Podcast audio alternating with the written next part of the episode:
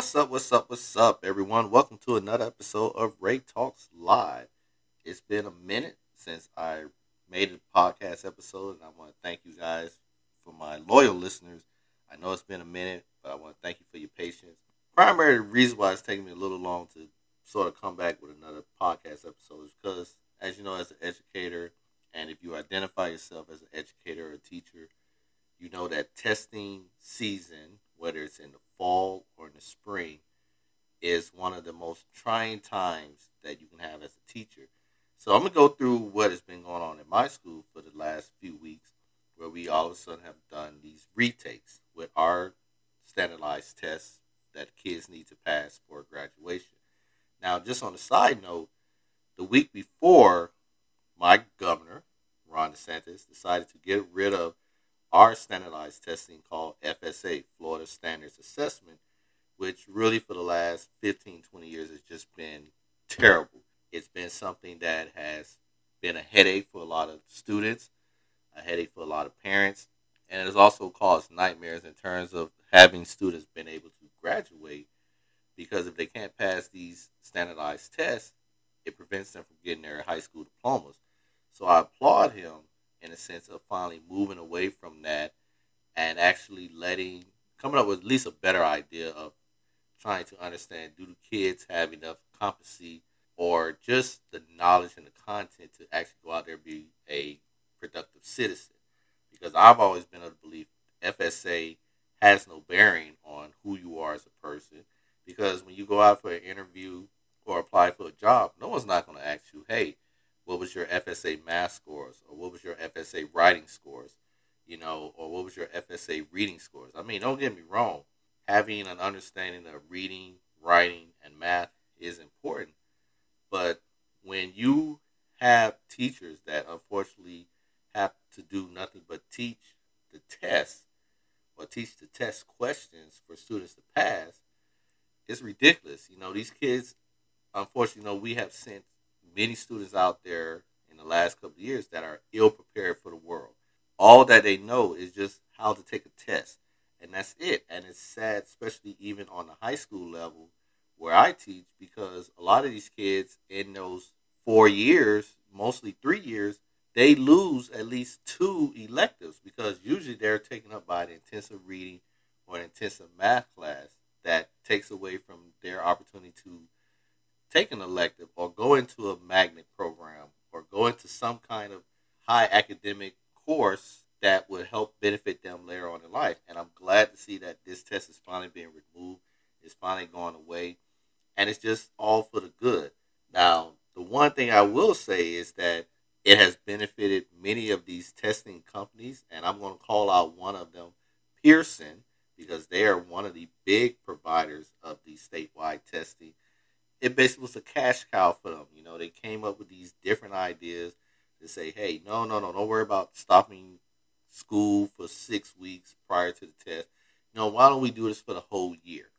And then that's how you get teachers, some teachers that are stuck just teaching the test and they can't really teach their curriculum because guess what? The test is so involved and it's so critical because it's based on your performance for the year, it's based on how well your students do it's just a joke. But I'm glad to see that that's finally going to go away after this 2021 2022 school year.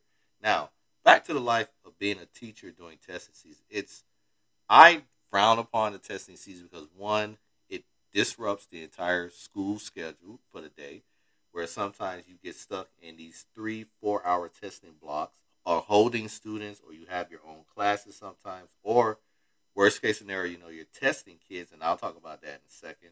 But then you have it where I know at my school, you know, you only get your other classes for the day maybe for 30 minutes, maybe 40 minutes, maybe an hour. And then if you have classes after the testing block, guess what? The kids come in, especially if they were testing, they're they're like zombies. Their their brains are fried. They're they're tired. So what do you do as a teacher? You really can't do much because one, they're going to come in slow and dead tired, and then whatever lesson you planned on doing, you got to put that off at least for another day. Sometimes you may have to put it off for the next week, depending on what the testing schedule looks like. So it's tough. It's very tough, especially when you have to teach, trying to teach during the testing season. Now, I am a professional, whereas when I know I am scheduled to test, I go in, I administer the test, I do what I got to do. I let the kids know from the very moment, hey, let's get this test started. Put those cell phones, power them off, you know, put them in your backpacks or put them in your purse. Put your bags up to the front. Ladies, if you know if you got a purse with her, put over here at the table that's by my desk so that no one mess with it. And let's get started. Let's get this test going so we can finish and be done with it. But the real challenge is that though the fact that with many of these exams, these students have 90 to 120 minutes to take these exams, and a lot of times when they take it, they fall asleep, and you some of them fall asleep before you even start the test. Like you're just reading the script, you know, going over the rules and everything, and getting them ready. They already asleep, and you're like, "Are you serious?" And you're thinking like, now this kid is going to go the next 30 minutes, sometimes 60 minutes, sometimes almost all the way up to the 10 minute warning, sleep, and then try to all of a sudden want to knock out the test. Now, you may say, well, why don't you just wake the kid up? Unfortunately, rules say I can't wake that kid up. So they have whatever time want. But the sad thing is they get some extended time.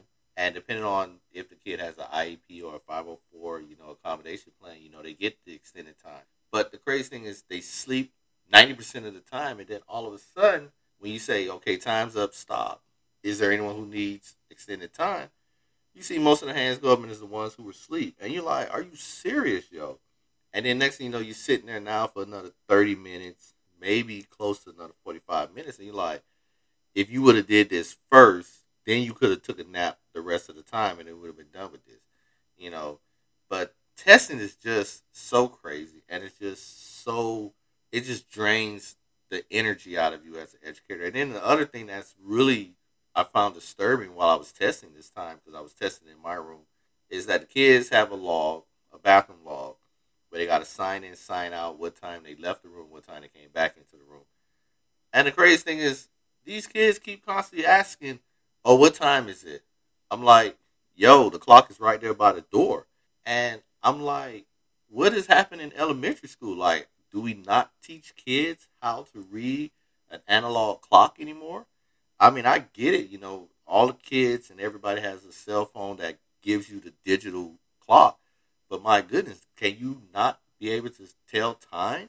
You know, I remember the days of growing up, you know, there was no such thing as a digital clock. You had the analog clock. You had to learn how to tell time. You learned what the shorthand and the longhand meant. I mean, I even got to the point where I said to myself, if I was to tell a kid, oh, it's 20 till or it's, it's a quarter till, kid wouldn't even know what the hell I was talking about. And it's like, have we got to that point? This is what has happened when important classes, English and math in a sense, you're trying to teach, you can't even teach a curriculum to make them smart or give them some life skills. We're talking about something as simple as reading an analog clock, and they can't do it. And it's amazing when you got to have other kids have to shout it out to them real quick to tell them what the time is.